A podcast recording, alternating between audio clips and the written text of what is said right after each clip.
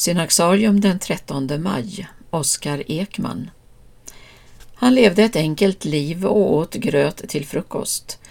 Så beskrevs konsul Oskar Ekman i ett föredrag på Göteborgs universitet hundra år efter hans död. Oskar Ekman var en av Sveriges förmögnaste personer under 1800-talet men också en av de främsta filantroperna. Genom donationer som uppgick till många tiotals miljoner kronor i dagens penningvärde personifierade han devisen ”rikedom förpliktar”. Johan Oskar Ekman föddes i Göteborg år 1812 där släkten sedan generationer haft en ledande ställning. Fadern, Johan Jakob Ekman, var överläkare på Salgrenska sjukhuset men dog när Oskar endast var två år. Modern, Sara Minten, gifte om sig med köpmannen Konrad Lang och det blev styvfadern som ledde in den unga Oscar på affärsbanan. Så småningom lärde han känna den från Skottland inflyttade David Carnegie som drev ett kombinerat sockerföretag och porterbryggeri. Mellan de två uppstod en livslång vänskap. Redan 1845 blev konsul Ekman chef för Carnegies handelshus och senare även delägare.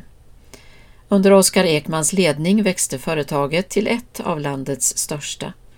Ryktet om hans finansiella skicklighet spred sig och 1863 grundade han föregångaren till Skandinaviska banken vars ordförande han var under 25 år.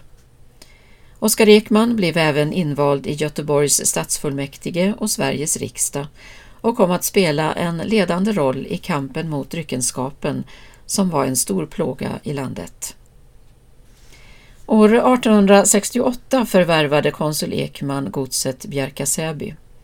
Bland de tidigare ägarna hade nöjen och sällskapsliv fått gå före jordbruket. Godset med sina 11 arrendegårdar och 52 jordtorp var eftersatt och illa skött. Nu kom det i händerna på en man med ett levande intresse för jordbruk och under de närmaste decennierna utvecklades gården till ett föredöme inom svenskt jordbruk. Konsul Ekman stod för en praktisk andlighet. På Bjärka Säbygodset lät han bygga nya bostäder, förbättrade villkoren för arbetarna, ordnade med utbildning och hälsovård. Han försåg också människor med god andlig litteratur.